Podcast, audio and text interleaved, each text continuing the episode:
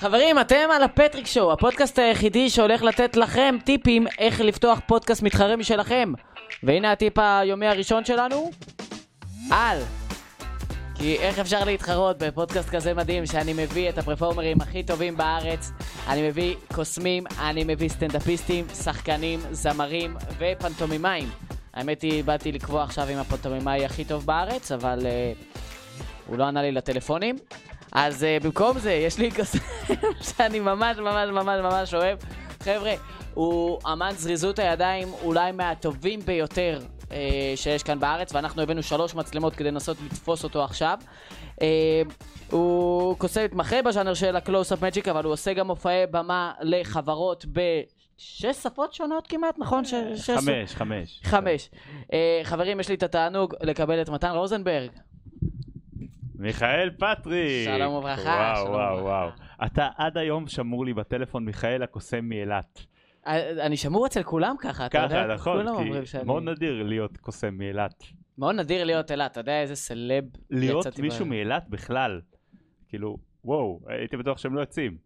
אה, אה, אבל, אבל יש הרבה כאילו חורים בארץ שלא מקבלים את אותה רמת prestige. אבל אילת זה ממש רחוק. ממש רחוק. רחוק, רחוק מכולם וכולם אה, כן, סגורים זה מה שאני אומר. שזה- זה, שזה- רמת הגולן אני מגיע תוך שעתיים וחצי, שלוש, אבל אילת זה לנסוע חמש שעות לפחות. אתה מבין? זה, זה הרבה. זה הרבה... אנחנו ו- לא רגילים בארץ לנסוע ככה. אתה אני ממש- חבר מארצות הברית, אתה אומר, אה, נוסע ארבע שעות, שש שעות, אין לו בעיה עם זה. אנחנו כאילו, וואו, שעה לתל אביב, אה, שעה וחצי. איך מה- היה לך? אתה נסעת שעה ורבע לתל אביב. עכשיו שעה כן. ורבע, לא, אני מכפר סבא הגעתי. מכפר סבא לפה, שעה ורבע, ואתה כאילו מתלונן, אתה וואו, פקקים, וזה, וזה, וזה, וזה. עכשיו, זה בקטנה, אני לא עובד כל יום.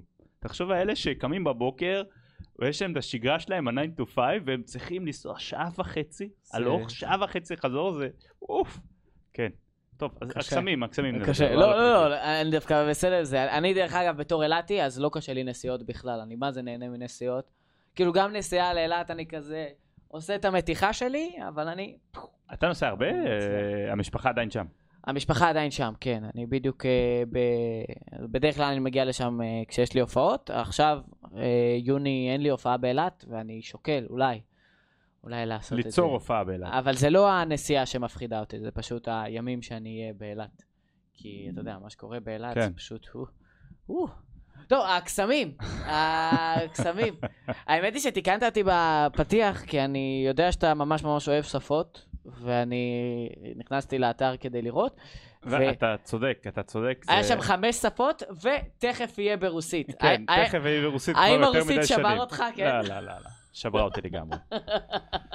שפה קשה. שברה אותי לגמרי. שמע, אבל זה, זה קטע, כי אה, יש קשר הפוך וחיובי כשאתה לומד ככל שאתה לומד. מה, זה- מה הכוונה? כאילו כשאתה לומד שפה בפעם הראשונה, שפה זרה, שבחיים לא למדת, זה מאוד קשה, כי הכל חדש וזה. ואז פתאום אתה משתלט על השפה, זה לוקח כמה חודשים, לפעמים שנים רבות, עד שאתה משתלט על השפה. ואתה לומד לפתח שיחות, זה לא אומר לדבר רמת שפת אם, זה אומר כאילו, אתה יודע, לדעת להתנהל ולדעת אפילו להופיע בשפה, ואז אתה רוצה ללמוד שפה נוספת, אחרי זה, נגיד אתה רוצה להתחיל לצבור שפות, אז פתאום כל התהליך הרבה יותר קל, כי אתה עברת אותו עם השפה הזרה, אבל עכשיו יש לך שפה נוספת. אז עכשיו, ככל שאתה צובר יותר שפות, אתה צריך לתחזק את השפות הקודמות, ואז נגמר לך הזמן ביום, והחיים שלך גם מתקדמים, גם הקריירה שהתקדמה, גם חיים האישיים, אתה יודע, יש, אני כבר נשוי עם שני ילדים, אז זה כאילו, איפה אתה מכניס את זה? אז כשהתחלתי ללמוד את השפות, הייתי רווק, כן, סטודנט, אה, והיה היה את הזמן לזה. ולא, היה לי הופעות בכלל, אתה יודע, היה לי הופעה בחודש, אתה יודע, זה... היית מתחיל במופעי רחוב עם גידי, לא? עשינו, וואו, אה, אתה רוצה לשמוע את. ה origin story? בבקשה. יאללה. זה origin story, זה בחור בשם רועי יוזביץ', שמעת על את השם הזה? לא. אז הוא קוסם, אה, אבל הוא עושה הרבה מאוד דברים, אז אה, לכן הוא מתמקד, הוא דוקטורט, הוא דוקטור, הוא דוקטור, אני חושב, רובוטיקה או משהו כזה, באוניברסיטת אריאל, ועכשיו הוא חבר סגל, אבל כשפגשתי אותו, כשאני הייתי בן 18, לפני 17 שנה, אני עוד מעט בן 35, אז הוא הופיע במסיבת כיתה י"ב, כאילו היה פרידה כן, מהמחנכת, אה, תלמידים וההורים. ו... ווא- הוא זעזע את עולמי, כאילו, הוא... עד היום אני זוכר את זה, והתחלתי להתעניין בזה, ואז התגייסתי לצבא, ועשיתי, ידעתי לעשות כמה קסמים וקלפים מאוד פשוטים, ועשיתי למישהו אחד באוהל ב... בזה, כאילו מישהו ראה אותי מחפש קלפים, הוא נכנס לאוהל, הוא אומר, מה זה, מה אתה קוסם? ואני כאילו, אני יודע איזה כמה טריקים, כן. אני קורא לעצמי קוסם, אבל הייתי צריך להחליט. הייתי בן 18, אוקטובר 2006, ועכשיו יש לך את טירונות וניצנים. אני אומר, כן, אני קוסם. הוא יצא מהאוהל וצעק, מתן קוסם! וכל החיילים נכנסו לאוהל, והייתי חייב לעשות להם מיני שואו כזה. ואמרתי למישהו, זה הקלף שלך? והוא אמר לי, לא, "או", ככה. כן, כן, כן, כן, ואז קלאסי אני צבא. שם את הקלף הזה בתוך, ה- אני אומר, תביא את הכומתה שלך, אני שם את הקלף, שזה לא הקלף שלו, בתוך הכומתה, ואני אומר לו, שב על הכומתה. לא יודע, איזשהו, היה לי תחושה דרמטית כבר אז. ואז הוא אומר, מה היה הקלף שלך? ואז הוא אומר לי, שמונה טילטן, אני לא זוכר מה היה הקלף אז, אבל לא משנה, שמונה טילטן, אני עובר על החבילה, אין פה שמונה טילטן. על מה אתה יושב? הוא קם, מוציא את הזה, מסתכל על הקלף שהיה בזה, שלפני רגע לא היה שמונה טילטן, הוא מסתכל, אין צורכים, זה היה כמו פרק של דיוויד בליין, זה היה ככה, ואמרתי, את זה אני רוצה לעשות. הולך עם הקלף לקב"ן, לא, לא, לא מבין מה קורה כאן, לא מבין, לא. גם 2006, היה, היינו יותר טעימים, לא היה טיק טוק וזה.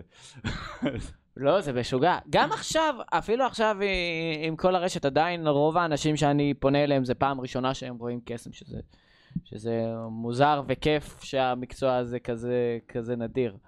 האמת שאתה צודק, זה עם כל הדאגה מ-AI, ChatGPT ו-Midjourney וזה, עדיין עד שהרובוטים הפיזיים יחליפו אותנו בהופעות גם. זה יקרה? אה, אה, Boston Dynamics אה, התחילו עם אה, אה, רובוטים אה, מרקדים, כן. שמצוותים את הרובוט עם איזה רקדנית מקצועית והיא ממש יכולה לרקוד איתו. כאילו, אז עכשיו אתה הולך ללמד רובוט, כי אם מישהו הולך ללמד את, ה, את, ה, את הרובוט קסמים מהלכים זה אתה. כי נראה לך אני אתן לו את הכלים כדי לנצח אותי? מצחיק אבל אם אתה בא לרובוט, אני, אני מלמד אותך את זה, אבל על, בינינו, כן? ת, ת, ת, תשבע בשבוע. כן, נשבע אפשר לא נשבע, לאף אחד. בדיוק. נכון. בטח לא למעגלי ה-AI בדיוק. שלך, שלא... יש לי שאלה לקלפנים. בבקשה. מה התגובה שאתם הכי לא אוהבים לראות אחרי קסם? נחמד. וואי, נחמד זה... נחמד זה התגובה שאני הכי שונא. לא, נחמד. נחמד אומרים לכלב. זה מדהים. זה אוקיי? לא. אני, אני, אני שונא, אני שונא וואו מזויף. כאילו, יש... אה, אה, זה, זה קורה, לפחות אצלי זה קורה בהתחלה, כי אני עושה יותר מדי בדיחות, ואנשים כזה אומרים, אה, אוקיי, הוא מתבדח את זה, אז מישהי דופקת לי כזה, וואו, כזה, הכי, הכי אמאי, איזה חמוד, איזה ילד טוב אתה, איזה... גם וואו. כל הכבוד זה- זה- זה אחד מהם, אבל זה וואו, זה כל הכבוד שסבתא אומרת לנכד. וואו, כל הכבוד! אני לא קיבלתי. כזה. אפשר לנהל את אותו שיח גם על אחרי סקס, רק שתדעו. איזה משפטים אתה לא אוהב. לקבל אחרי כסף קלפים ואחרי סקס, מצוין. עכשיו הוא לא יכול לראות את זה עם הילדים והמשפחה שלו, אז תראה מה עשית, תראה מה עשית. אה, אתה זוכר איך אנחנו נפגשנו מתן? אה, אני חושב שזה היה בכנס של הראל פפו בצפון, נכון. נכון? 2016. כן, ואני, אה, כל ה... זה היה הכנס קוסמים הראשון שהייתי בו, והביאו באמת את התותחים הכי כבדים מחו"ל, וגם הכי תותחים שיש לנו בארץ אה, להרצות, זה היה מטורף. היה שווה להפסיד את המסע לפולין בשביל זה. אה, ויש איזה תשבת שאני מספר אה, על, עליך ועליי. עליי, עליי. כן, וואו. ש... שזה מטורף, כי אני אספר לכם איך קוסמים רואים הרצאות אחרות של קוסמים. בדרך כלל בשילוב ידיים ובכזה, ומדי פעם הם דופקים את ה... כזה, של. זה היה נחמד, או כזה, וואו. או מרפק, אה, ראית? הוא עשה את ה... כן, כן, כן. אה, אה, יופי, עש- עשית... אל תספר להם על המהלך הזה, על אה, השיר. שור. לא, לא, לא. לא, זה מהלך מאוד צודק. אבל יש קטע שאני ואתה הגענו שם לווליומים מטורפים. גם כי, גם כי זה היה כנס מטורף, וגם כי אנחנו היחידים ש, שממש נהנים. אני לא יודע איך כזה אחרים זה בכנסים האלה. ואנחנו- אה, קצת כמו המתנדבים שלנו בקסמים, כשמישהו אומר נחמד, אז זה כאילו, זה לא אומר שהוא לא נהנה, הוא פשוט לא רוצה להראות שהוא נהנה. אתה מבין מה מתכוון? כן. זה, זה, וזה גורם לו לא ליהנות אגב, בעיניי. וזה זה אומר כאילו אם מישהו ראה קסם בקלפים וזה לא הפיל אותו מהרגליים, יכול להיות שהוא מגיב אחרת, חלק מגיבים כאילו בשוק, חלק מגיבים בצחוק, צחוק היסטרי לא בגלל שזה היה מצחיק אלא בגלל שהם לא יודעים מה לעשות. כן. אה, Pete Holmes זה סטנדאפיסט, יש לו קטע מדהים על קסמים, אתה מכיר את הקטע? כן, כן, כן, כן. אתה יודע, אנשים מגיעים למופע סטנדאפ, והתגובה הטבעית של הגוף למשהו מצחיק זה לצחוק, זה כאילו תגובה פיזיולוגית. אז הוא אומר, אבל אנשים מגיעים למופע קסמים, לא יודעים איך להגיב. אין לזה משהו, אז הוא אומר, magic. ככה אנשים צריכים פשוט להגיד. כאילו- לא, אז אתה אומר שזה אצלך בגלל שאין מחסומים? כי אני יכול להגיד עליי, שבגלל שאני ילד אילתי, אמ, אני הייתי שלוש שנים במקצוע, וכל הקסמים שראיתי היו דרך וידאו, ואז פגשתי באמת קוסם שהראה לי את הדבר הכי בסיסי, ונטרפתי מזה. אז מאז כאילו כל פעם שאני רואה עדיין, רואה קסמים בלייב, וזה לא משנה אם אני יודע את הסוד או לא יודע את הסוד, אני פשוט נגנב מזה. כאילו, אני- אני לא חושב שזה בגלל זה במקרה שלי. כן. אני חושב שבמקרה שלי זה... אה, אני לא מכיר אחרת. מה הכוונה? לא מעניין אותי מה אנשים חושבים. לא בקטע של לא מעניין אותי מה אנשים חושבים, אני אכפת לי מה אנשים חושבים עליי ואני אכפת לי איך, איך להתנהל בעולם, אוקיי? כן. אבל אם אני נהנה לא אכפת לי שיצחקו על איך שאני נהנה. זאת אומרת, לא אכפת לי להיות הבן אדם שצוחק הכי חזק במועדון סטנדאפ, לא אכפת לי. כן. אני לא רוצה חלילה להפריע לפרפורמר, אבל אני פשוט לא יכול לא לצחוק. ואם אני, אה, אה, אפילו בסרט, אחי, מאוד עצוב, אני אבכה. אבל אני לא רוצה לא לבכות. כן, מבין? מוזר לרסן את זה, ללכת אני אחורה. לא- ו- אני, זה ה-entertainment. ה-entertainment זה לא בהכרח שמח אה, או מצחיק, זה גם יכול להיות עצוב. האם סרט שהוא עצוב דרמטי, האם you were entertained? כן. בידר אותך, לא בקטע של זה, אלא יצאת עם ערך, מהמם. ישב עליך, חשבת על זה, היה לך כיף, בילית את הזמן שלך נכון, זה ה... יצא ממך רגש. מצא ממך רגש, בדיוק, רגש זה הדבר הכי חשוב, אני רוצה להוציא אותו. אין לי למה זה. ואני חושב שהרבה פעמים, וזה בכל תחום, אני חושב, זה לא, אנחנו מדברים על קסמים כי זה המיקרו-קוסמוס הקטן שלנו. שלנו. אנחנו מגנים על האגו שלנו יותר מדי וזה מונע ממנו ליהנות. וקסמים זה המהות של להגן על האגו. כי אנחנו קוסמים ואנחנו יודעים סוד שהקהל שלנו לא יודע. ובעצם ה-subtext, אני לא אומר שזה זה, אבל ה-subtext עלול להיתפס, אני חכם, אתה מטומטם. כן. אני יודע, אתה לא, הא אבל, ואם נציג את זה ככה, אז אנחנו כן נעורר אנטגוניזם מטורף. אז אני צריך כל הזמן קצת להוריד את עצמי, לפחות בקסמים, לא בתגובה, לא בטכניקה. מה זאת אומרת, איך אתה מוריד? אני לא מתייחס לעצמי ברצינות. או שאני עושה משהו מרשים ואני אומר זה עובד מעצמו. עכשיו, הם יודעים שזה לא עובד מעצמו, אבל בגלל שאני לא לוקח על זה קרדיט, אז אני, אני, אני עושה את זה ככה. אני אומר, החבילה הזאת, אה, הכל אוטומטי היום, הכל AI, אני יכול להראות לך? אני אראה לך, אני אראה לך מה אני סתם פותח, כאילו זה. זה כן, הכל היום AI והכל אה, זה ב-HD, אתה רואה? תסתכל, זה 4K, זה ממש פה. אוקיי, אה. זה גם, אתם שומעים את זה ב-4K, תעשה אוקיי, אה, איזה... נכון, נכון. אני פתחתי חפשת דפים ועשיתי מניפה כזאת, אה, אה, אז אני לא עושה כלום, זה הכל אוטומטי. ועכשיו החבילה פתוחה, תגיד לה להיסגר, תיסגרי. נסגרת אוטומטי, הכל עובד מעצמו, אני לא עושה כלום. בסדר? עכשיו, להגיד להם ש, ש, שזה מרשים וזה קשה וזה לקח לי הרבה זמן, זה לא ירשים אותם כרגע בשלב הזה. שלב להגיד, אני לא עושה כלום, זה הכל עובד מעצמו. זה אומר להם, אני לא לוקח את עצמי ברצינות, אני באתי ליהנות, ואני לא באתי להוות אתגר על האינטלקט שלכם. למרות שאני כן. כי אם אני ואתה לא, תשבור כל אחד עם הסקיל אם אני שלך. לא אהווה אתגר על האינטלקט שלו, הוא לא ייהנה מהקסם. מהמם. אתה יודע, יש כל מיני הגדרות של מה זה קסם, בסדר? כן. עזוב עכשיו את ההגדרה של מה האפקט. עכשיו קסם לצופים ולמאזינים שלנו יכול להיות גם אומנות חושים. אם אני קורא לך את המחשבות זה קסם, אוקיי? זה משהו לא הגיוני שקורה, אוקיי? כן. אבל הקטע הוא אה, איך אנחנו מבינים כאנשים רציונליים, כאילו בריאים בנפש, בנפשנו, אה, מה זה קסם. אנחנו, זה ההבדל בין המצב הראשוני למצב הסופי. מה הכוונה? אם אני מראה לך תפוז, ואני אומר, אני הולך לעשות, קח את התפוז, תבדוק, זה תפוז, תריח, זה, אתה רוצה לאכול, אין בעיה, אני עושה ככה וזה הופך להיות תפוח. זה קסם.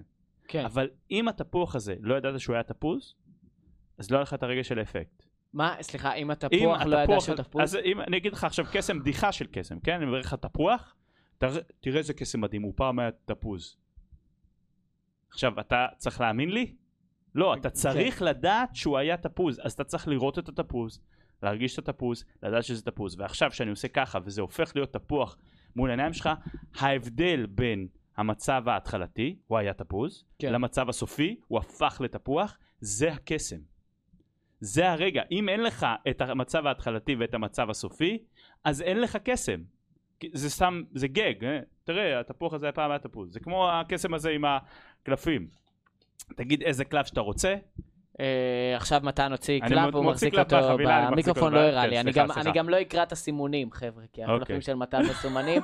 אה, חשפתי אותו כבר. אה, עוז, לא, תראה לא, לי, לא. תראה לי עוד זווית מצלמה. הנה, אה, ככה, ככה זה אומר. כמעט ראיתי, בסדר. אוקיי. אה, תגיד איזה קלף שבא לך. אה, חמש שלום. חמש שלום, מסתכל, הקלף הזה, חמש שלום, נהפך להיות אס לב אדום, מדהים. עכשיו, אנשים צוחקים פה בדרך כלל, אני מראה, מה שאני מראה לצופים בבית, הוא אמר חמש שלום והקלף שאני מחזיק זה באמת אס לב אדום. עכשיו, אם זה היה אס לב אדום, זה היה נס.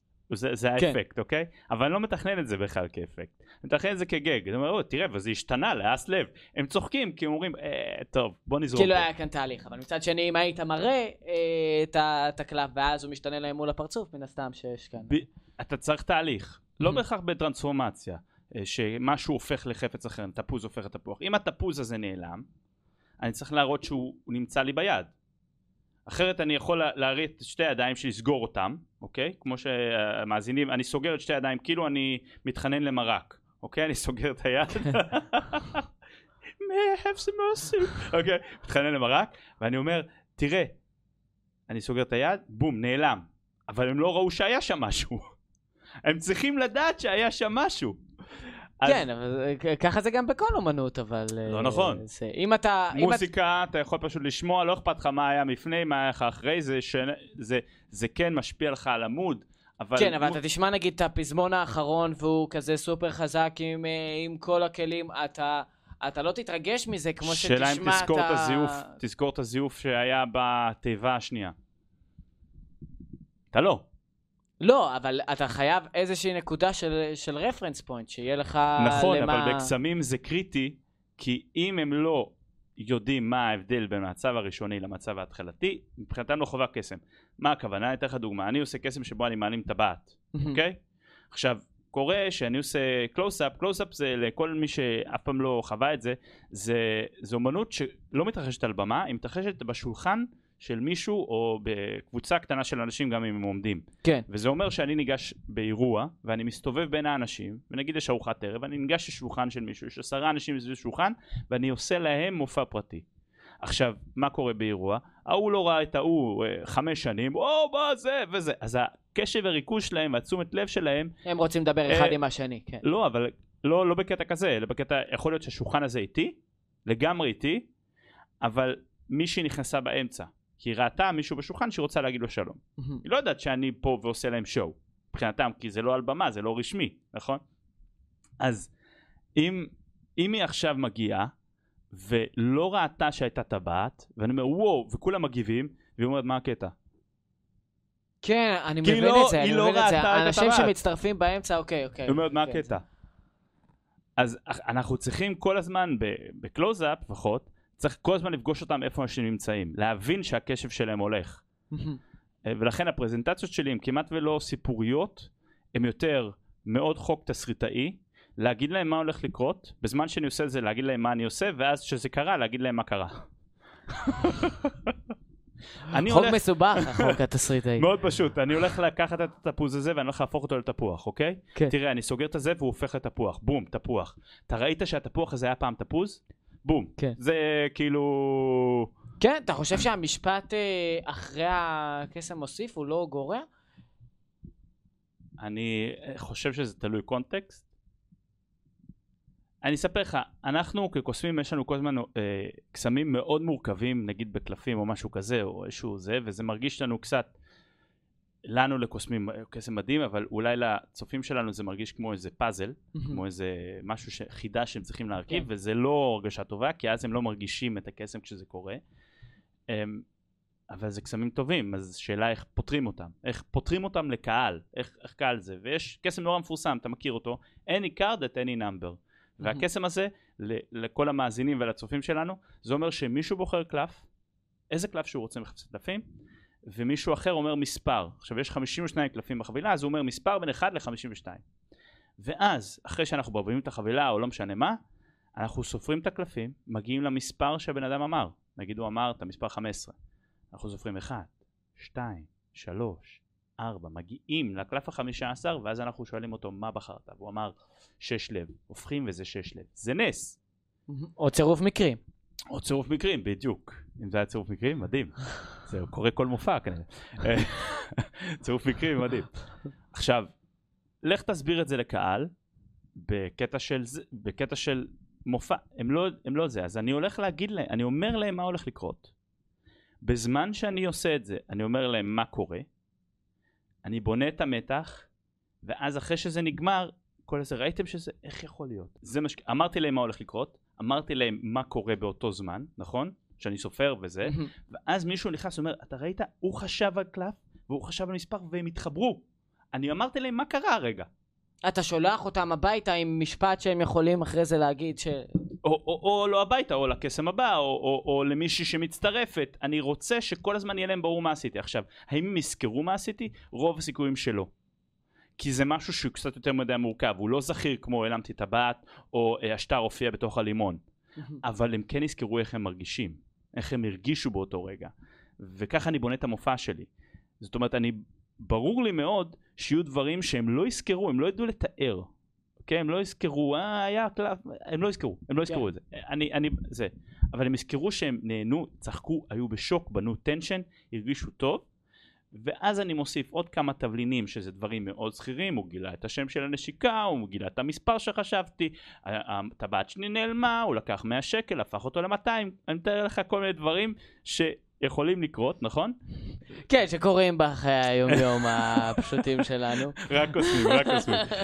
אמ, ואז, ואז זה קורה, זהו, זה, ככה אני בונה בעצם את, ה, את המערכת יחסים שלי עם הקהל, אני ממש קורא לזה מערכת יחסים, בקלוסאפ, גם על במה, אני אותו דבר, אני לא עולה על במה, ואני אומר, "אה, בוקר טוב, ראשון לציון, אני לא, או, או אה, צהריים טובים, אומר, אני אני- לא עושה את זה, אין לי את האנרגיה הזאת. אני ממש אה, לא אוהב שמופיעים עושים את זה, כי אה, נגיד הכי קלאסי זה ערב טוב קיסריה. כן, כן, כן? ברור. אבל לא כל מי שמגיע להופעה בכפר, בקיסריה, או בבת ים, או בתל אביב, או בבאר שבע, הם כולם באמת מהמקומות האלה. כאילו, אני הייתי בהרבה מופעים בחולון שאומרים, מה קורה חולון? אבל לא מחולון. ו- וזה ככה, וזה ככה תמיד, אז אני, מה זה לא אוהב אה, להכליל אה, לא מקומות. לא אוהב את ההכללה הזאת. אלא אם כן אומרים- באמת חברה או יחידה בצבא, ואז אתה כן יכול להגיד מה קורה, יחידה 402. בגלל זה אומרים, יש פה מישהו מבת ים? תמיד בהתחלה של אה, הופעות. נכון, יש נכון. בבת ים? כן.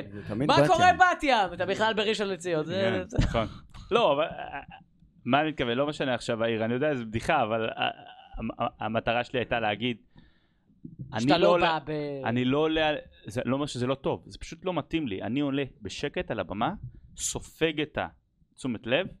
ופותח עם שטות. והשטות הזאת הופכת לקסם מדהים, ואז לאט אני בונה את האישיות שלי בתוך המופע, עד שהקהל, אני מקווה, אותך, כן. מתאהב בי. אוקיי? מתאהב בי לא בקטע של זה, אלא כאילו רוצה לראות עוד.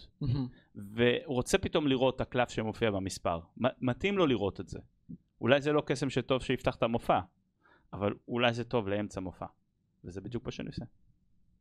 יש אה, המערכת יחסים הזאת שאתה בונה, אני לא יודע אם אתה עדיין עושה את זה, אבל אני ראיתי סרטון ישן שלך לפני, לפני הרבה שנים, שאמרת באירוע, חבר'ה, כל מי שיצרתי איתו אי פעם אינטראקציה, אני מקווה שזה אה, בסדר שאני, שאני אומר את זה, מקסימום נחתוך. אה, תקום, זה בסדר. תקומו, ואתה זוכר את השמות של כולם. זה קטע שהייתי עושה המון המון שנים. Uh, הפסקתי לעשות אותו רק בסיבות פרקטיות, זה, אני צריך להיות הרבה מאוד זמן באירוע ולדבר עם כולם, ולא תמיד אני יכול. אה, לפעמים... פשוט כי אתה לא פוגש אותם? כן, לא לא יוצא לפגוש אותם. כי אני זוכר, ניגשתי אליך אחרי כן. זה, אמרתי, מתן, מתן, מתן, איך- אתה זוכר את השמות? אמרת לי, אני פשוט זוכר, אותם, אין לי איזה. שיטה, אין לי זה. פשוט- אה, באמת שאין לי שיטה. אה, יש לי שיטות זיכרון שאני... אני התחלתי להתעניין בזיכרון. כהק. אני, אני, החלום שלי היה להיות קוסם מהרגע, מאותו יום שפגשתי את יוזביץ' ב-18 והתגייסתי לצבא והייתי ג'ובניק בתפקיד מאוד משעמם. וממש כאילו אפילו לתאר את התפקיד הזה, הזזתי ניירות מפה לשם בקיצור. אוקיי. לא גרסת אותם אפילו. לא גרסתי אותם, הזזתי אותם מפה לפה, כיף. זה הערימה של המטופל, כמה קליקים, עכשיו זה אה, בטיפול, מטופל.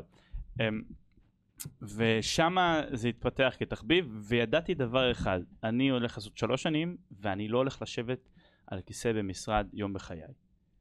המשרד היחיד שיהיה זה המשרד שלי, שאני לא יודע מה, אשלח חוזה ללקוח. כן. אה, שזה מצחיק שרוב היום שאני עושה, אני יושב במשרד ושולח חוזה ללקוח. כן. אבל, אבל זה בשביל לייצר עבודה, זה בסדר. אמ, אמרתי לעצמי זה, ואימא שלי לא הייתה מוכנה לשמוע על זה. פשוט לא הייתה מוכנה. אה, כי היא, אין מה לעשות, זה, זה דור, זה לא, היא רוצה בטובתי, זה, אני לא לוקח, לא לוקח את זה לרעתה. והיא הייתה מוכרחה שאני אלמד. כן, אעשה שיהיה תואר, לך תואר. שאעשה תואר. אז בחרתי תואר יחסית קל, במקום ממש כיפי, קרוב לבית, אני גרתי ברעננה בזמנו ולמדתי בבינתחומי, הרצליה, תקשורת. וזה היה ממש כיפי כי למדנו דברים כאלה. כן, כן, ש- איך אה, אה, אה, אולפן טלוויזיה ורדיו ו- וכל הדברים האלה, וגם החלק האקדמאי. ובחלק האקדמאי הייתי צריך לחתוך את זמן ההתכוננות שלי לבחינות, כי פשוט לא רציתי להתכונן לבחינות. רציתי לעשות קסמים. אז למדתי טכניקות זיכרון על מנת לעשות את הבחינה מהר ולהתעסק. במה שאני אוהב. וזה עזר לי ברמות שאי אפשר לתאר, כאילו. זה היה כאילו הבאתי ספר פתוח מהבית, ככה זכרתי את החומר. אה, ועבדתי על זה מאוד קשה. אבל תוך כדי שעבדתי על זה גיליתי שאני יכול לזכור שמות. אני לא, זה לא קשור, יש לי פספוסים, אבל פשוט ראיתי זה, ויכול להיות שזה משהו שנולד בקלוזאפ, החיבור שלי, מערכת יחסים שלי עם אנשים. לי יש ילד בגן בן שלוש וחצי, גבריאל שמו, הוא זוכר, אה, מדהים את שאתה כל- זוכר את השם שלו, דרך אגב. אה, כן, יכול להיות, התבלבלתי עם ילד אחר, אבל אתה תבין את זה משהו על ילדים, בני חמש, שש, הם זוכרים את השמות של כולם, כל הילדים, כל הגננות וכל הזה, מהר מאוד. למה? כי זה נראה להם הדבר הכי טבעי בעולם. רק כשאנחנו מבוגרים אנחנו פתאום שוכחים את כולם. כי יש לנו מלא דברים על הראש, ואנחנו פתאום אף אחד לא חשוב לנו. שהשם הוא פתאום לא... לא, יש לנו אה, זה, והרואה חשבון מתקשר, והבנק אומר לי ככה, ויש לך פה מינוס, ואתה צריך לשלם את החשבון הזה, ועכשיו הבוס שלך מתמהר בך, כל הדברים האלה, ועכשיו אתה צריך לזכור את השם של הבן אדם, מה אכפת לי? כאילו, זה top of mind, זה, זה, זה. וברגע שאתה הופך את זה top of mind, אז זה עוזר, יש טכניקות. היה עכשיו בכנס של האגודה את ערן כץ, שהוא מדהים נכון. בזה, שבר שיאי גינס, אני לא מתיימר לעשות זה, אבל זה משהו שהייתי עושה הרבה מאוד שנים, וזה יצר קשר מטורף, וזה זכיר מאוד, אגב. כן. לא רק איך הם הרגישו, זה גם זכיר. הוא אומר, הוא זכר את השמות לכולם, זוכרים את זה, אנשים מתקשרים אליי חמש-שש שנים אחרי זה. כי, כי אחד, אם אתם רוצים להיות, נקרא לזה, אני אומר במרכאות מקוריים, אוקיי? במרכאות אני אומר כי זה מאוד מאוד קשה להיות מקוריים, אה, אבל תעשו משהו שאף אחד אחר לא יכול לעשות. כאילו אם ירצו להעתיק ממך, הם לא יוכלו. יצטרכו לעבוד קשה. לא, אה, לא... אה, רוב הסיכויים שהם לא יוכלו. אתה עושה גם דברים בלתי אפשריים, אז... אה, לא, אה, אה, אבל אה, יש דברים אפשרי- בלתי אפשריים עם ערך, ויש דברים בלתי אפשריים בלי ערך. לקהל אנחנו מדברים. אה, אז אה, ככל שאתה תעבוד יותר קשה, או שתתחיל עם הנקודות פתיחות, פתיחה הכישרוניות או ה- הטבעיות שלך, אה, יהיה יותר קשה להעתיק אותך, אין מה לעשות. פשוט אין מה לעשות. כשהיינו בתיכון, אז אני לא יודע אם אתה מכיר, זה נקרא פרויקט מיכאל. אני זוכר, אני כן, מכיר. גם לי היה את זה. אתה, זה היה אתה, ממש בגיל, אתה גם 30 ו... חמש. אז בדיוק, בגילי. אז ממש לא הריצו. את זה בתיכון. אגב, זה היה החוקים הכי נוקשים, זה היה בימי שישי בצהריים, כשלא היה לימודים. ואז היו אומרים, תגיעו, והיו מלמדים שם טכניקות של זיכרון. נכון, נכון. אתה לא מבין כמה עוצמה יש לטכניקה הזאת, אה, ואני עפתי בשיעור הראשון. אה, אתה עפת. אה, אז אהבת על השיעור הראשון, או אהבת? אהבת מהשיעור הראשון? לא, אהבתי כי לא הגעתי בזמן לשיעור הראשון, אז הוא אמר, והוא הדגיש שמי שלא יעמוד בזמנים לא יהיה ב- בזה. אני מכבד את זה. אני ישבתי שם בוכה יום שישי בצהריים, הוא לא הסכים להכניס אותי. ומאז אני לא זוכר את שמו. מעניין. איפה, איזה עיר פה בראשון? לא, במעלה אפרים, זה... אף אחד לא יודע איפה זה. גם. לא, אתה לא מקבל פרסטיג' כשאתה אומר אה, אני מ... כן, לא, לא. ממש לא. בסדר. אה, מתן, היה לך תקופה לפחות, אה, אני לא יודע, הרבה מהאינפורמציה שאני יודע עליך היא, אני לא יודע אם היא עומדת אה, בשנים. אה, אבל אה, כשאני מדבר עם אנשים שהם לא בהכרח עושים מופעי במה ושהם מתמקדים בקלוס-אפ, בז'אנר הזה של קסמים ממש אה, אישיים לאנשים, אה, הרבה אומרים לי, אה, מתן אה, ניסה לעשות אה, רק את זה ולהתמקד רק בזה ולעשות אה, חתונות והבין שאין מה לעשות כדי אה, לעשות מספיק כסף, אתה חייב, חד משמעית. חייב לעשות גם דברים חד אחרים. משמעית. כל אומנות היא שילוב של אומנות ומסחר. כאילו, להיות מסחרי וגם להיות אומנותי. בוא נגיד, ואני לא משווה, לא כלום. בוא נגיד שעומר אדם לא רוצה לעשות איזה חתונה. כן. של מישהו שהוא מיליונר ויכול להרשות לעצמו את עומר אדם, הוא מעדיף כנראה לפתוח כרטיסים ושקהל שיבוא לראות רק אותו, את עומר אדם, יקנה כרטיסים שלו. ויכול כן, להיות שגם עומר. אדם ברמה שלו יכול גם להתפרנס רק מזה. אבל אני מדבר שנייה על הבן אדם הממוצע, לא עומר אדם, בכל, בכל תחום של פרפורמנס. בין אם זה קוסם, סטנדאפי וזה. חלטורות נקרא לזה, כן? אבל אם לא נעשה את זה, את החלטורות במרכאות האלה, את ההופעות האלה שלא הכל מושלם, ואנחנו לא קובעים את כל התנאים, ולא באו לראות אותנו. אם אני עושה את הבר מצווה של יונתן, באים לראות את יונתן. זה שאני התוכן באירוע בבר מצווה של יונתן, כן. והאורחים נהנים ויש להם ערך מוסף, מעולה. אבל הם לא באו לראות את מתן רוזנברג. אנחנו נגיע לבר מצווה של יונתן כי מתן מופיע. לא, לא מכירים אותי, לא יודעים בכלל שאני הולך להגיע.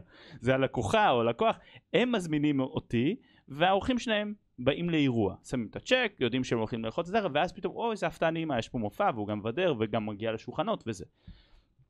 אז- ואז אתה, שם אתה עדיין חייב לעשות איזה מופע בכל מקרה. לא, לא, לא, לש- לא זאת הנקודה שאני מגיע אליה. אוקיי. הנקודה שאני מגיע אליה זה כשהתחלתי, היה לי פנטזיה, מי שלא מכיר את זה, היו פעם, אה, אחרי ספרים, ספרי קסמים, התחילו לצאת קלטות, כן, VHS, מי שלא מכיר את זה, אה, של חברת publishing שנקראת L&L Publishing. עכשיו, זה לא כמו היום שלכל אחד יש סמארטפון מספיק טוב ואיזה מיקרופון סבבה, שיכול להקליט עכשיו tutorial שלם ולשים ב-YouTube.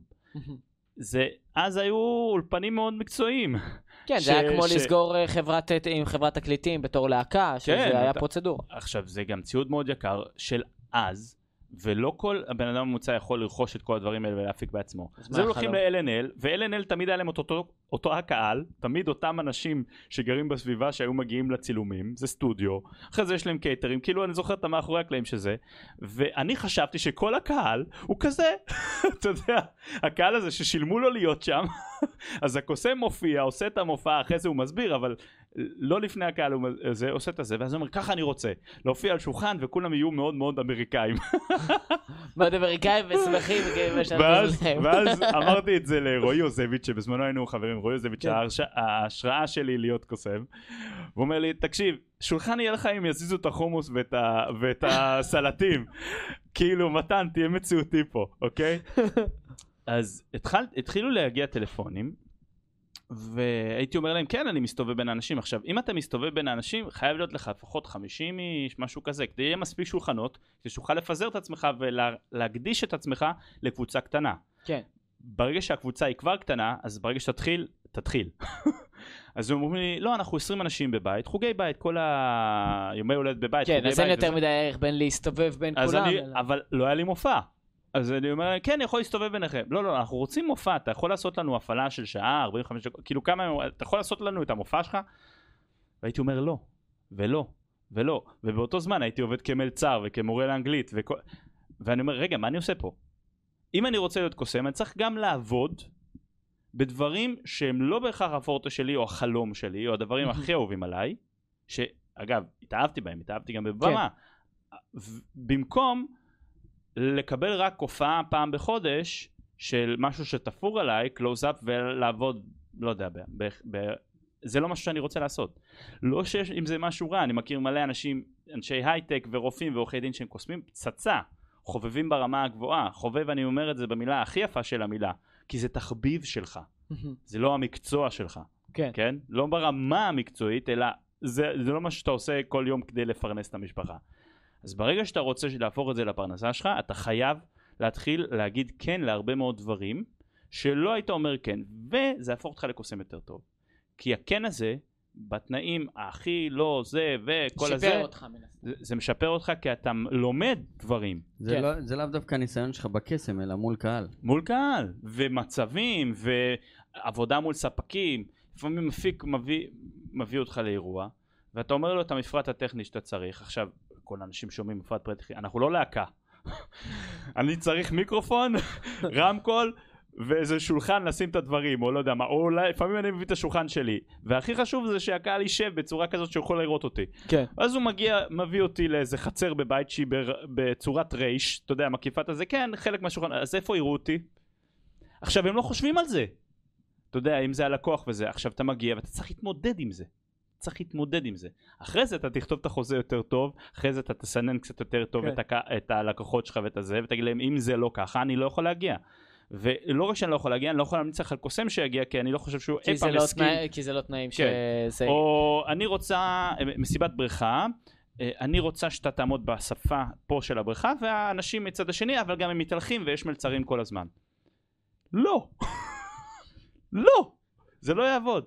אז אני, זה רמות אקסטרימיות שאולי נשמעות נשמעות למאזינים שלנו, לצופים שלנו, שאה בחיים לא הייתי מבקש את זה, או כן נשמע לי הגיוני, אוקיי.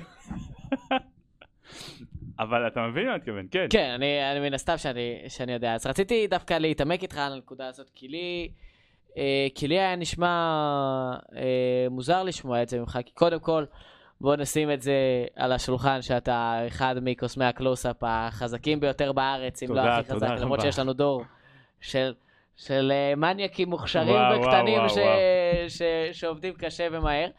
אה, אז אני חושב שלפחות אולי עכשיו אנחנו הגענו לאיזה תקופה שאתה כן יכול לפרסם את האומנות שאתה עושה, ואם אתה מספיק טוב בזה, לדוגמה באמת הז'אנר של, ה, אה, של הקלוס-אפ, אז לך יש את הכוח לפרסם ולהגיע. כלומר, לא חסר אנשים שזה כל מה שהם עושים ב, ברשתות, ואם הם דוחפים מספיק חזק, אנשים ירצו לראות את זה, ירצו לראות אותך ואת מה שאתה עושה עם החפיסת קלפים שלך. אה, אה, או לחלופין, המופע שאנחנו קוראים לו בתחום ספרדי, שיושבים הרבה כן. אנשים סביב שולחן ו... אה, ורואים את זה. ואני חושב שכל מה, ש... אה, כל מה שצריך זה מישהו שהוא מספיק טוב. כי הרי חתונות, זה, תסכים איתי, זה הסטינג המושלם למישהו שמסתובב בין השולחנות. אז ועושה- אני אגיד לך על, קסמים, על זה כן החתונות. וזה, הכל נכון, הכל נכון, ומה שאתה אומר, הקטע הוא שאחד, אני התבגרתי, והסדר העדיפויות שלי השתנה, וגם האהבות שלי, התחביבים שלי, אני אוהב להופיע על במה. אז אני כבר אומר כן לבמה, כי אני אוהב כן. להופיע על במה, אני מופיע על במה כבר, אני זוכר את הרגע הגורלי הזה שהייתי פשוט חייב להגיד כן, אתה חייב להסכים, כן. כן, זה היה, וואו, הופעה דרך עמית חורי. עמית חורי הוא קוסם אה, מהאגודה וזה, ויש לו מופע וזה, אבל הוא לא יודע אנגלית. או שהוא לא ידע אז, זה היה לפני עשר שנים, 2013. והוא אומר לי, מתן, יש לך מופע 45 דקות באנגלית. עכשיו, אני מדבר איתך, רגע, רגע לפני, דיברנו עכשיו כמה אמרתי לא. כן. אני אמרתי לא בערך חמש-שש שנים. אמרתי לא, לא, לא, לא, לא, יש לנו בבית וזה, יש לנו זה, אנחנו רוצים שת... יש לנו אירוע חברה, אנחנו... כל לא, לא, לא, לא, לא. אמרתי די, מתן, אני לא יכול להתפרנס. אחי, לא יכלתי לעבוד, כאילו לא, לא היה לי מספיק כסף. אה, בקטע של, אתה יודע, אתה רוצה אפילו לקנות עוד חפשות קלפים, אין לך את הזה, אני רוצה, אוקיי, אמרתי לו כן. לא היה לי מופע, ידעתי אנגלית, כן, זה כן, לא היה לי מופע. אני הולך למנטור שלי, היית יכול לדבב אותו. היית אומר לו, "תעשה- תעשה את המופע, אני אהיה מאחורה. Hello everybody. לשים את הידיים כמו כן, במופע כן. ילדים ככה אז אתה שם את הידיים ככה. אה, הלכתי למנטור שלי בזמנו, שהוא עד היום, פשוט לא אוהב שאני קורא לו ככה, אמיר לוסטיג, ואנחנו מכירים שהוא אחד מהאומני חושים והקוסמים הטובים בעולם בעיניי. Uh, באמת, כאילו, uh, אולי, הוא, הוא, הוא, אולי הוא לא חושב ככה על עצמו, אני חושב עליו. כן, הוא הגיע לכאן ואתם uh, תראו. אה, מדהים. ופשוט חייתי אצלו בבית שבועיים, והוא אמר, קח את זה מהמופע שלי, קח את זה. הוא היה כל כך נדיב. וכשאני גדלתי ועכשיו אני רכז השלוחה הצעירה של אגודת הקוסמים ואני רואה את כל הצעירים שמגיעים השלוחה הצעירה זה מגיל 12 עד 18 אז אתה רואה אפילו יותר צעירים גם מגיל 12 אתה רואה אותו ואתה אומר מה אם אני אוריד אותו? אני אגיד לו לא לא זה לא טוב ותפסיק לעשות את זה. אז יכול להיות שהוא יעזוב את הקסמים אבל מה אם אני אוכל להגיד לו וואו תמשיך ככה ואולי אתן לו טיפ וזה אז יהיה לנו את כל הכישרונים המניאקים שאמרת שאני זוכר לפני עשר שנים הם היו בני 11-12 עכשיו אני מדבר לך ילדים בני 18 19 20 שפשוט מוכשרים כמו שד יכולים להחליף אותי אותך בקלות אז uh, צריך לפתח אותם כי הדור המשך זה יותר חשוב מתחרות. בטח, בטח, אה, לפתח אותם. אני אעשה גרשה. הוא מתחת על השולחן. יש לנו דרכים לפתח אותם. הוא בכלוב פה, מתחת על השולחן. שקט. אתה גם, אה, נכון, לא הזכרתי את זה שאתה אחראי עכשיו על האגודה הצעירה וכזה, וגם אנשים באים אליך ספציפית לסדנאות של, אה, של מהלכים מיוחדים בקסמים. יש, אתה זוכר איזה פעם אחת שהיה לך תלמיד שפשוט לא, שאתה לא מצליח, שאתה לא מצליח להגיע איתו ל, להבנה. אני, אני אגיד לך סתם לדוגמה, כשאני התחלתי ללמוד תופים, אז באחד מהשיעורים בא ילד שרצה להתחיל גם ללמוד תופים, ושנייה מהשיעור שלי, אה, לקחו אותו, הושיבו אותו על, אה, על התופים, ואמרו לו, המורה אמר לו, תחזור אחריי. ועשה איזה קצב פשוט, איזה... והילד היה צריך לחזור וזה, והוא אמר, זה בדיקה בסיסית שאני חייב לעשות לכל, לכל ילד. כי אם מישהו שבא ללמוד תופים לא יכול להבין את הדבר הבסיסי הזה, אני לא יכול ללמד אותו. אז בהגבלה אליך, יצא לך שבא אליך תלמיד שאתה אין, פשוט... אין דבר כזה בתור תלמיד מתחיל, זאת אומרת, אם שיעור ראשון הוא לא... אין דבר כזה שאני מנפנף. יש, אני רק יעיף תלמיד, אני אעיף תלמיד אם הוא לא מתאמץ. זאת הדרך, זאת, זה הקטגוריה שלי. Mm-hmm. מה זאת אומרת? אם הוא לא מתאמן על מה שנתתי לו, אם הוא לא זה, אז למה הוא מגיע? עכשיו, כן. זה הרבה כסף שיעור. אני לא רוצה. עזוב, לך תלמד חוג כדורגל או משהו כזה, ש, שאולי אתה, אה, אה, צריך גם להתאמן, אבל אולי בגלל שזה בקבוצה, ואולי זה יותר מתאים לך. אני פשוט לא, אני לא יכול. כי אני מרגיש שמה שאני אומר נופל על אה, כאילו על אוזניים, איך זה נקרא, חרשו, לא יודע, אתה מבין, הוא כאילו לא שומע אותי. כאילו זה יוצא, נכנס מאוזן אחת, יוצא מהאוזן השנייה, ואני פשוט, אם אני רואה שהוא לא מתאמץ, וזה קורה בדרך ההבנה שלי שזה קורה אחרי שיעור, שניים, שלושה שיעורים. אתה מבין, אוקיי, לא התאמנת. לא, אני אומר לו, אתה לא יכול להמשיך ללמוד אצלי, תחסוך את הכסף שלך, וזהו. אוקיי, לא יודע, אז אה, מעניין ששמת את זה. מאמץ זה הקטגוריה היחידה. שאני מחשיב שזה יכול להיות שהוא... אבל התחום שלנו הוא תחום נורא טכני, אז, אז לא יצא לך תלמיד ש, ש, אז אני אעזור שמשהו לו. שם לא אז אני אעזור לו, לא אני אמצא לו תחליפים, אני אעבוד איתו עוד פעם, אני, אני אעודד אותו למצוא משהו אחר. יכול להיות, אתה יודע, כל, לא כל מי שבא ללמוד גיטרה יודע לנגן אה, באך או, או, או מוצרט או כל מיני דברים על הגיטרה, אבל הוא יכול אולי לנגן הוא לא רוצה לנגן עם חברים, ב, אתה יודע, במדורה, בקום, כן. במדורה, ו, וזה בסדר כמה אקורדים, זה לא אומר שאני מוריד את האיכות של המוזיקה, אבל הוא לא בא להיות ברמה הזה של הבאך והמוצרט ובקונצרטים, הוא לא. הוא בא זה, אז סבבה, אז אתה מבין, אתה פוגש את התלמיד איפה שהוא נמצא, ובקסמים אתה גם עושה את זה. אתה רואה, אוקיי, אתה לא רוצה ללמוד את זה, בוא נמצא לך איך תחליף, אבל תבין שיש איזה מחיר, זה הכל. הבנתי. טוב, אז אה, לפני שאני אה, זז לחידון שלנו, אוקיי, אה, יש חידון. שאלות שאנשים ביקשו ממני לשאול אותך. איך שגרת האימונים שלך, כאילו, השתנתה עם השנים? אני מניח כי עכשיו אתה כאילו עם משפחה כן. וילדים וכזה. אתה עדיין, כל כמה זמן אתה מכניס משהו חדש, או האם אתה מתאמן בקטע יומי? היא השתנתה מאוד. בהתחלה הייתי מתאמן 7-8 שעות ביום. אבל מרוב אובססיה. כן. עכשיו, זה גם היה הסטנדרט שאני חשבתי שכולם עושים. אז אני התחלתי בגיל 18 והגעתי אחרי חצי שנה פתאום רועי יוזביץ' אומר לי שיש כנס של אגודת הקוסמים ואני אומר שו עדה כנס ושו מה זה אגודה אוקיי? שועדה שועדה? לא יודע. ש- מה זה מה שועדה? מה- נעל נעל. אז אני אומר מה זה הדבר הזה כאילו מה, מה זה אומר? אז הוא אומר יש לנו אגודה וזה וזה. קיצור אני מגיע לכנס ואני פוגש שם את כל האנשים מהיורש זה 2006. ואני אומר מה הם קוסמים אין להם כוחות? אבל ידעתי לעשות כמה דברים די מרשימים בקלפים זה ואני אומר להם וזה ואומרים לי כמה זאת הבקסם? אני אומר חצי שנה אני אומר מה? עכשיו הם לא יודעים לעשות את הדברים האלה והם שנים אז הם, הם כאילו ש... אמרתי להם השאלה אני שואל אותם כמה אתה מתאמן? וזה אה אני מתאמן חצי שעה פה חצי אני אומר אני מתאמן שבע שעות ביום. כן. חשבתי שזה מה שאמורים לעשות. שכולם עושים את זה, כן. בדיוק. אז אתה מבין הסטנדרט שלי היה ככה. זה מה שאני חשבתי שצריכים לעשות כדי לפתח. זה כי אני זוכר את זה ממוזיקה. אני פעם ניגנתי אני זוכר את זה שמוזיקאים מתאמנים שעות רבות ביום.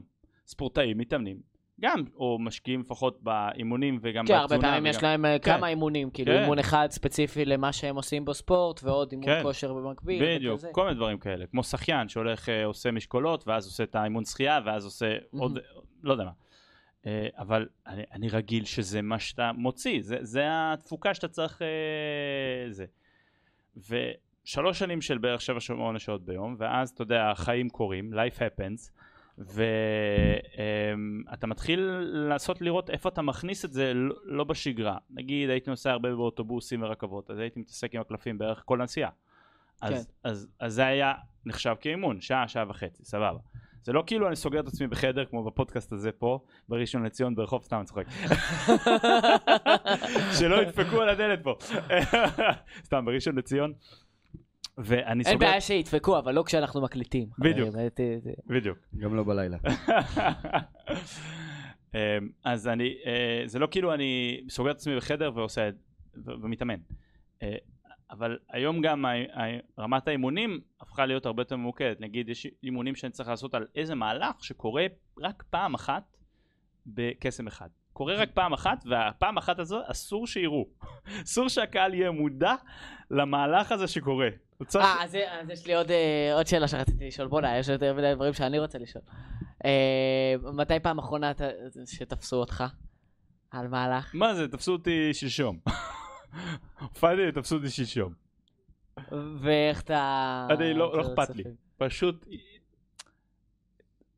פיתחתי לזה כזאת אדישות שזה נון איבנט וברגע שזה נון איבנט אף אחד לא שוכחים מזה שזה לא כבר מה שהיה בצבא אז עם האור. לא אבל זה לא היה טעות זה היה טעות אה, לא. מכוונת זה היה מה שנקרא העלילה של הקוסם כן, כן, בצרה כן, כן, כן. הקוסם וואו מצאתי את הקלף הלא נכון וואו הטבעת לא נעלמה וואו אז אתה פשוט, הנה, תפסתי אותך, אה, ראיתי אותך עושה את כן, זה כן. עם הזרת. בדיוק תפסו אותי עם הקלף ביד. אז אני, אה, גם קחי את זה. אז אני כאילו רואה שהיא תפסה אותי, אז אני רואה את זה, ואני אומר, אה, קחי גם את הקלף שלך. עושה מזה כאילו בדיחה. כן. אחרי זה אני אעשה את זה עוד פעם, והיא לא תפסה אותי. גנבתי את הקלף מהחבילה, והיא לא ראתה. כאילו אני קצת חוצפן עם זה, כי איבדתי כל הרסן, אתה מבין? כן. מרוב ניסיון. אתה נכון. יודע, אם אתה עושה את זה כמעט שני עשורים, אתה, כבר לא אכפת לך. כבר לא אכפת לך. מה, קרה לי פעמים על במות שאני אומר, המספר שאת חושבת עליו זה 27, והיא אומרת, לא, זה 58. עכשיו, היא לא שיקרה, אני טעיתי, כן. אוקיי? מה אתה עושה עם זה? אתה לומד לקבל את זה, ולומד איך להתמודד עם זה, כי זה הולך לקרות עוד פעם ועוד פעם. ואם זה לא יקרה עוד פעם ועוד פעם, כנראה שאתה לא מופיע מספיק. נכון. זה כן, כאילו כן, אין מה כן. לעשות, זה כמו מוזיקאי שלא זייף. אני אף פעם לא מזייף, כן, אני לא מנגן, אז זה בסדר, אז אפשר לזייף. כאילו. אני מה, על, אה, על בס, אני בחיים לא זייפתי. אני כן. בום בום סבבה, בום. בסדר. אז, אז לשאלתך, אני מתאמן על מהלך שקורה רק פעם אחת, אז אני צריך להתאמן עליו אלפי פעמים. אז איפה אתה מוצא את זה עכשיו? אז אני עושה את זה, וכזה? נגיד יש לי 20 דקות, חצי שעה, אני מאזין לפודקאסט, נגיד הפטריק שואו. אה, אחלה. זה ת- בדיוק, אחלה, אחלה האזנה. אגב, האזנתי לכל הפרק של ירדן שלו בדרך לפה. אני ממליץ מאוד בחום, אני מת על ירדן גם. Uh, ואני מאזין לפודקאסט ואני מתאמן על התנועה. אבל יש פעמים שאני צריך להתאמן על כל הרוטינה. זאת אומרת, המהלך קורה רק פעם אחת, אבל אני צריך להתאמן על קטע של 5-6 דקות. כן. מול, מול קהל כביכול. אז אני עושה אותו 5 או 6 פעמים באיזה חצי שעה. ולפעמים אני צריך להתאמן על כל המופע. אז עכשיו תחשוב, זה כמו חזרה גנרלית.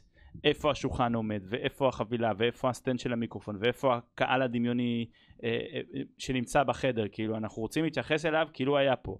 זה כאילו, אה, אם הרוטינה היא, הרוטינה נקרא, הנאמבר נקרא לזה, הוא בין 5-6 דקות, אנחנו צריכים לחשוב בין ה-5-6 דקות האלה מתי הקהל צוחק, מתי הוא מוחא כפיים, מתי הוא זה, זה לא 5-6 דקות שאני טרררר רץ עם כן. המשפטים. אה, כתיבת תסריטים זה עוד אה, חלק מהאימון. אה, לראות מופעים מצולמים, אני מצלם כל מופע מאז שנת 2014. כל המופעים מצולמים. ה-close-up יותר קשה, כי זה, אין אתה לי, אין לי צלם כן, צמוד, לא. לפעמים יש לי, אני מבין לפעמים, אבל יש לי מספיק הבנה ב-close-up, בגלל שב-close-up אני עושה 100, נגיד אירוע של 100 איש, אירוע ממוצע בינוני, אה, יש עשרה שולחנות, כל שולחן עשרה אנשים, אני עושה את אותו קסם עשר פעמים. כל כן, שולחן מקבל את זה אז. אתה כבר מבין הרבה יותר על הקסם באירוע אחד של קלוזאפ מאשר אירוע אחד על במה שאתה עושה אותו פעם אחת לקהל. אז uh, בגלל זה אני מצלם כל מופע במה, שם את הטלפון או את המצלמה בחצובה בקצה החדר. יצא לך לראות אותו קבוע? כי לי כל- יש גם ערימה של כל אה. של- של מצולמים. כל הזמן. יש, יש הופעות שאני אומר לא לפתוח, כי הן פשוט כואבות מאוד לצפייה, שהכל השתבש בהן. אה, אני דווקא מופע, מופע גרוע, אני, הופה, יאללה, בבקשה, תוציא את הפופקורן. תן לי את זה, תן לי את זה. לא, אני רואה, כי, כי אתה, הטעויות ממש קופצות לך לעיניים, ואני יודע, אוקיי, זה אני לא הולך לעשות, זה מה שיכולתי לעשות שם, וכזה. שמע, יש, אה, יש הופעות שהטעויות קופצות לעיניים, ויש הופעות שאתה אומר, תקשיב, לא הייתי יכול לעשות כלום. כל הקלפים היו לרעתי. כאילו ממש ערמו את החבילה נגדי.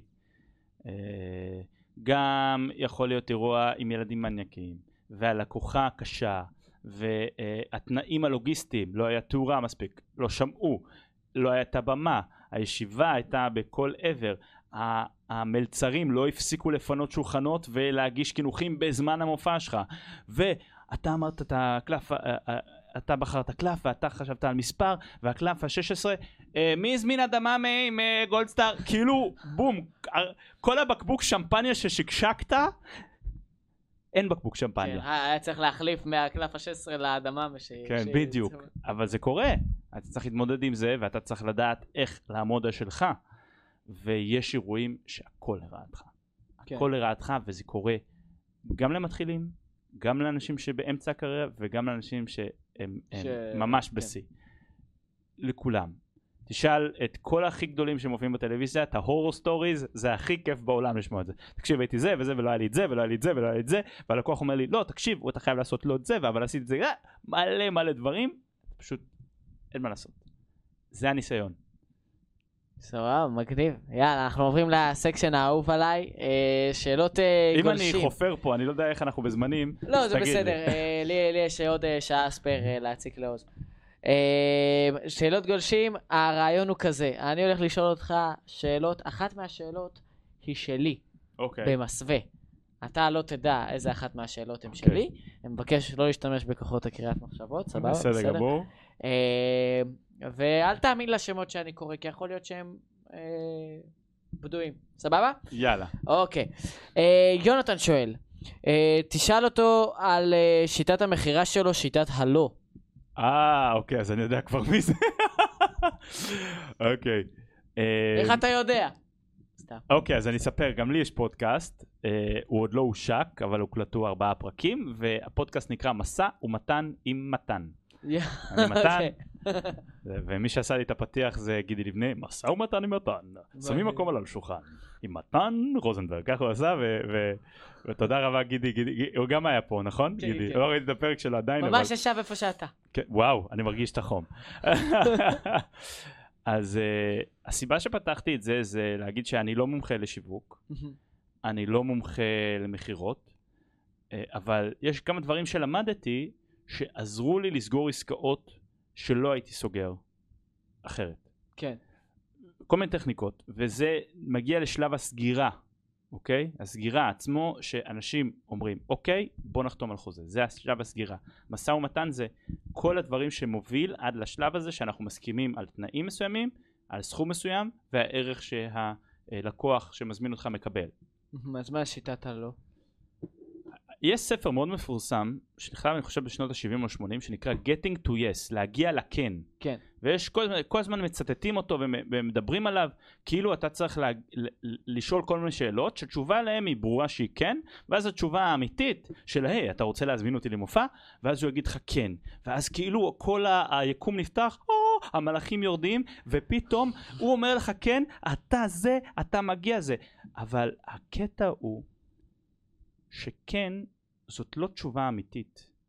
כי כן, זו תשובה שקונה לאנשים זמן. נגיד אני מוכר לך עכשיו את המופע ווב, ותקשיב, אני אעשה זה, ואני, ואני מסתובב, ואנשים... אה, מוכר לך את כל המופע.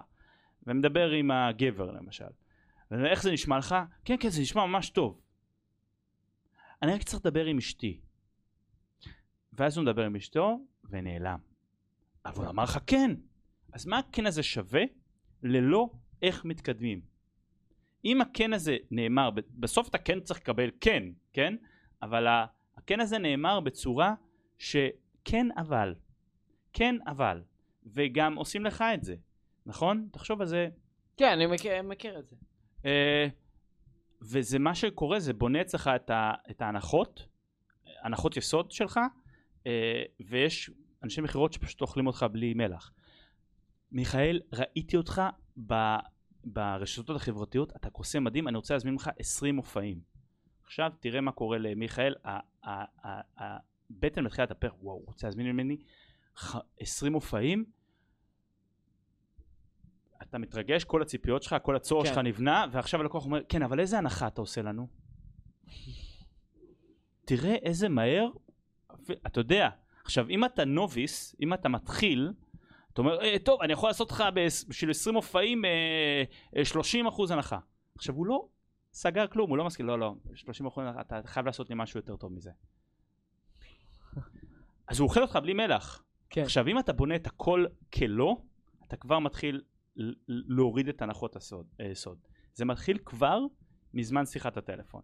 אם אני אומר לך, אה, מיכאל זה זמן טוב, עכשיו תחשוב שאתה אבא לילדים, הלכת לאסוף את הזה, לא יודע, או אימא לילדים וזה, אה, ואתה הלכת לאסוף את הילדים שלך עכשיו מהגן, וזה באמת לא זמן טוב שאני מתקשר. כן. אוקיי? אבל לא נעים לך להגיד לי לא, כי אתה לא מכיר אותי, אז אה, כן, דבר, דבר, אה, זה, ואתה שומע, הוא לא מקשיב. אתה עושה את כל השפיל שלך 10 דקות, 13 דקות, שיחת מכירה או לא משנה כמה, אבל הוא ברעש ובדברים שלו. הוא בזה. מה אם הייתי מנסח, אומר, תגיד, מיכאל, זה לא זמן טוב שאני מדבר עכשיו? עכשיו, אם אתה אומר לי לא, זה זמן טוב, אז אתה רגיל להגיד לי לא. ואם אתה אומר לי כן, כן, בוא נדבר אחר כך. אה, מעולה, אני אתקשר לך אחר כך. לקראת הערב, אחרי השכבות, אני כאילו מניח, אני שומע את הרעש, אחרי השכבות, כי כל הורה יודע, ולילדים קטנים, יש שעת אה, יש, אה, השכבה, שבע, שמונה וכולי, שאתה לא זמין, אתה במקלחות, אתה בארוחת ערב, אתה במה קרה בגן, וזה, אתה לא זמין. אלא אם כן אני בהופעה, אני 100% עם הילדים, מבערך 4 עד 7 וחצי, 8. אתה כן. מבין? עד ההשכבות. אם אני לא בהופעה. אם אני בהופעה, אין מה לעשות, אני צריך להיות בהופעה. או בדרך להופעה, או להתארגן להופעה. אז מבחינת השיטה שלו, אז אתה מק- אז אתה אז מעדיף... אני כבר אומר להם, לא. אז אני אומר להם, "אה, תקשיב, אני הולך לספר לך משהו, אני אספר לך את המופע שלי, אם משהו לא נראה לך, פשוט תגיד לי לא, ואנחנו אנחנו נראה איך אנחנו פותרים את זה. עכשיו, מה זה גורם? זה גורם לי להוריד את האגו שלי, זה גורם לי להיות חסר ביטחון, מאוד בטוח בחוסר ביטחון שלי. הרי אתה מזמין ממני מופע, אני לא יודע אם המופע שלי מתאים לך, איפה אני יודע? אני יכול לדעת? אז אני אומר, תקשיב מיכאל, אני לא יודע אם אני הבן אדם המתאים למשימה. אבל בוא ננסה להבין ביחד. זה נשמע טוב? אם אתה לא, חושב שזה לא נשמע טוב, פשוט תגיד לי לא ואנחנו לא נמשיך. אתה עוזר לו, שיהיה לו את האופציה להגיד לך פשוט לא. כל הזמן שיגיד לי לא. כי לא זאת תשובה האמיתית היחידה שהוא יגיד לי. כן זה, כן אבל אני צריך לדבר עם אשתי. כן אבל איזה הנחה אתה עושה לי. כן אבל XYZ. אולי זאת נשיקת המוות, אולי לא נותן לך שום דבר, אולי רק בונה את הציפיות יותר. אולי, יכול להיות כן, יכול להיות לא. אני רוצה לא. לא זה נש... מדהים, מדהים לשמוע לא. כי מלא אתה מתחיל, אתה פותח את המשא ומתן. כן. אתה באמת, באמת פותח אותו. אתה באמת אומר, אוקיי, לא, אז באיזה תנאים כן? אתה מבין? אתה יכול ללכת על ההיפותזה. אתה אומר, אם כל מה שתיארתי לך היה במחיר אחר, במחיר שמתאים לך, היית הולך על זה? עכשיו, אז אני פותר את ההתנגדות. אני רוצה לראות מה הפריע לו במה שאמרתי. יכול מאוד להיות, אנחנו כקוסמים, אנחנו מאוד uh, חושבים שהמחיר שאנחנו הולכים להגיד הוא יקר, כי הוא באמת יקר, יש חוסר שוויון בין הלקוחות שלנו לבינינו.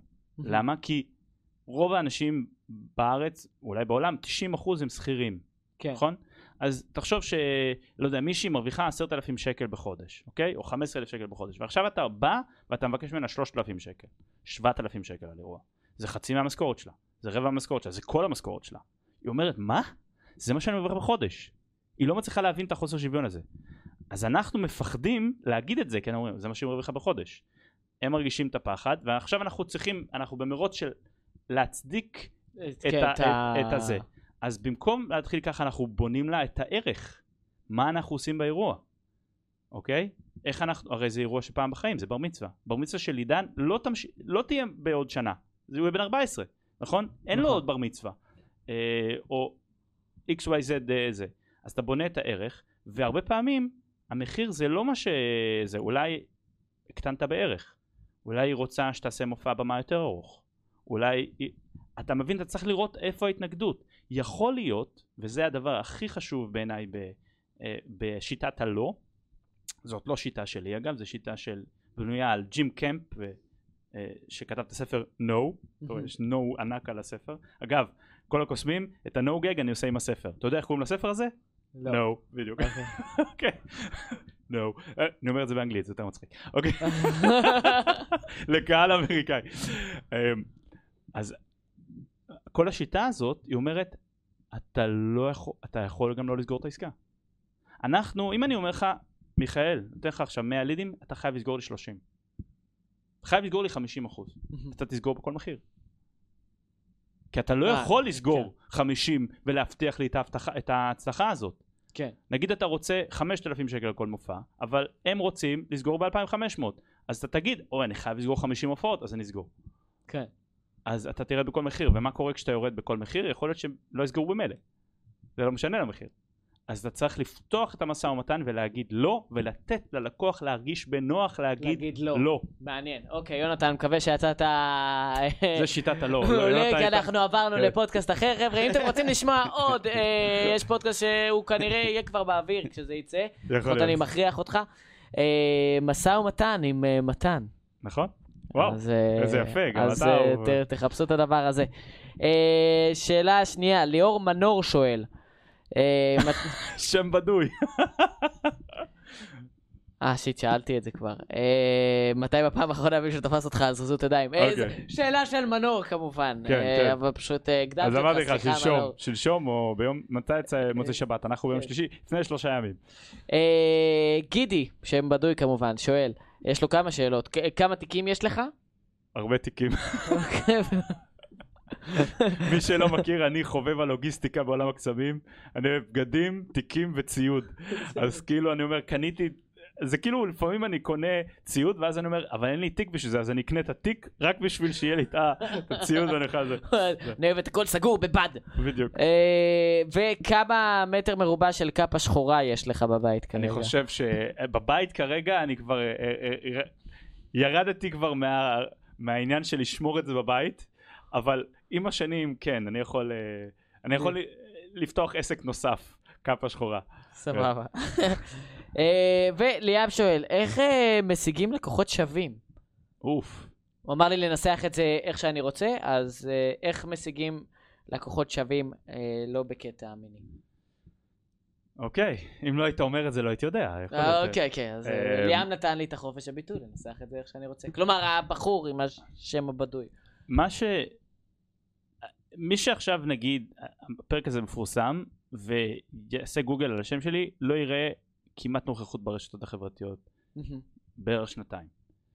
ובשנתיים האלה שאני לא ברשתות החברתיות אה, וזה אני לא אומר שזה טוב או רע זה פשוט בחירה אישית שלי לאותה תקופה. יכול להיות שעם ההשקה של הפודקאסט אני כן אתחיל להשתתף ברשתות החברתיות. אה, לא יבין שאיך אני הכפלתי את מחזור המכירות שלי בשנתיים האלה שלא הייתי ברשתות כן, החברתיות כי אה, בספר לא יש משהו שמדבר על הצורך או בניית ציפיות כשאתה מפרסם פוסט בפייסבוק, באינסטגרם, בטיקטוק, לא משנה, אתה אומר, זה יביא לי עבודה. אז אתה בונה את הצורך ואתה לא באמת עובד.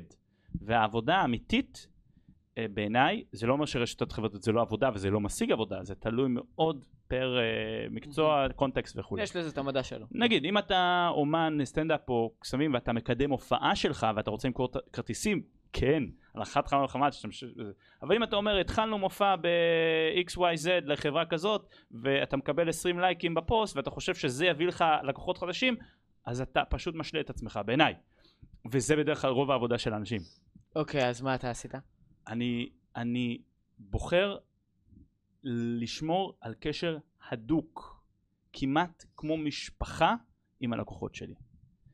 וזה אומר לשלוח להם וואטסאפים, לשלוח להם מכתבים בדואר של ראש השנה שמח עם איזה קסם מגניב. ללקוחות VIP נקרא לזה, אתה, VIP אתה פשוט מסתכל על, ההכנס, אה, על ההכנסות ואתה, מי הלקוחות שהכניסו לך את הכמות הזאת וזה יכול להיות גם מפיקים ובעלי אולמות אירועים וכאלה ואתה שולח להם מתנה על אמת חבילה של מקס ברנר וזה. אתה שולח אימיילים כל הזמן אתה כל הזמן בקשר איתם. שולח וואטסאפים גם המוניים גם כאילו בלאסט אימייל בלאסט ווואטסאפ בלאסט ואתה עבודת רגליים. אנשים אנחנו מנסים לזרוק לפעמים כסף על הבעיות שלנו. אני הייתי גם כזה. אתה אומר "או, אני אשים 5,000 שקל על גוגל אדס פייסבוק אה, זה זה זה. והוא- שים 6,000 שים 10,000 שקל פתאום אתה רואה לא, הלידים לא נכנסים. או הלידים נכנסים אבל הם לא איכותיים לא במחיר ששווה לי לסגור. כן. אה, זה פשוט לא, לא שווה את הזה. ללכת עכשיו לאולם אירועים ולנסות לדבר עם המנהל אירועים זה הרבה יותר ישתלם לך אפילו שזה פגישה אחת עם בן אדם אחד אה, וזה לא עכשיו לשלוח אה, את הפוסט שלך בממומן לאלפי אנשים. יכול להיות שהאלפי אנשים האלה פשוט לא רלוונטיים או שהם רלוונטיים והם לא ב-buying window. למה נגיד פייסבוק לפעמים לא עובד לקסמים? כי אנשים לא יזמינו קוסם כשהם גוללים בפיד הם יזמינו מוצר שמעניין אותם שהם גוללים בפיד זאת אומרת אני- כי הם מחפשים אותנו לפי אירוע. מחפשים בגוגל. מחפשים בגוגל. אתה תשאל את הבן אדם המוצא, אני רוצה עכשיו קוסם לבר מצווה, או אומן חושים לבר מצווה. הוא פותח שורת חיפוש בגוגל, הוא לא הולך, בוא נלך לפייסבוק ונרשום בשורת חיפוש קוסם. אם הוא חבר בקבוצה, קבוצות כן עובד, אז הוא כן מחפש המלצה מ... אבל פייסבוק, אתה חייב להסתכל, להפריד מה זה פייסבוק. פייסבוק אורגני, שזה אנשים שעושים פוסטים. תקבילו את זה גם לאינסטגרם, טיק טוק, כמובן הכל עובד בפלטפורמות אחרות עם קהלים שונים וכולי ו- ובמדיומים אחרים. כמובן טיק טוק זה יותר סרטונים וזה לא חשוב. אבל אף אחד לא יגיד אה הוא מגניב כי זה high ticket item. מי מוכן עכשיו בשביל קליק על המודעה שלך בפייסבוק לשלם 4,000 5,000 תשלים את החסר אלפי שקלים בסדר לא משנה כן. באיזה רמה אתם אלפי שקלים. לא הוא מוכן לעשות קליק ולמכור איזה לקנות איזה גאדג'ט כזה כמו שאני מחזיק, כזה מחזיק לפלאפון שנראה לו מגניב. ועולה 50, 100 שקל, סבבה, הוא מוכן להוציא את הכסף הזה, לכן האי-קומרס מדהים עובד באינסטגרם, אני קונה אה, מדברים מאינסטגרם ומפייסבוק. כן, כמו לדוגמה שקופץ לכם הספר שלי, כל מה שגברים יודעים על נשים, חברים. תקשיב, אני יכול לקרוא אותו? אה, לא, לא, לא, לא, לא, לא, לא, לא, אתה ממש, אה, ממש לא יכול, אתה תזכה בו רק, אך ורק ביושר. אוקיי, בסדר, סליחה. אם תוכל לענות לי על השאלה של... אה, אה, מה השאלה שלי, בין כל השאלות ששאלו אותך עכשיו. אה, איך משיגים לקוחות שווים? לא, זה של ים, אז אתה לא זוכה בספר, אני מאוד מתנצל. אני יכול אה, רק הצצה? רק הצצה? טוב, טוב, אני אתן לך, להציץ, בסדר? רגע. אה, תחשוב על... אה, וואו לא לא זה אני רוצה סבבה. פה. זה הסוד זה הכל תודה רבה וואו מדהים טוב, נו, יודע מה, אם כבר נגעת ולכלכת את הספר עם הידיים שלך, חברים, אתה זוכה בספר כל מה שאני יודע, אנשים מאת מיכאל פטריק, אתה מוזמן אה, למכור את זה באי-commerce, מדהים בפייסבוק. באינסטגרם ובפייסבוק ובטיקטוק ואני רוצה להגיד תודה רבה גם לעוז, שאצלו אנחנו מקליטים את הפודקאסט. תודה רבה עוז גם ורחוב לכם סתם. הצופים, חברים, שאם אתם ראיתם את הפרק הזה עד עכשיו, אני ממש מבקש מכם לעשות לנו חמש כוכבים, זה יעזור לי להביא אורחים לפודקאסטים הבאים. ותודה רבה למתן רוזנברג. תודה רבה מיכאל פטריק היה מאוד. תענוג פטריק שואו. מה לא פגע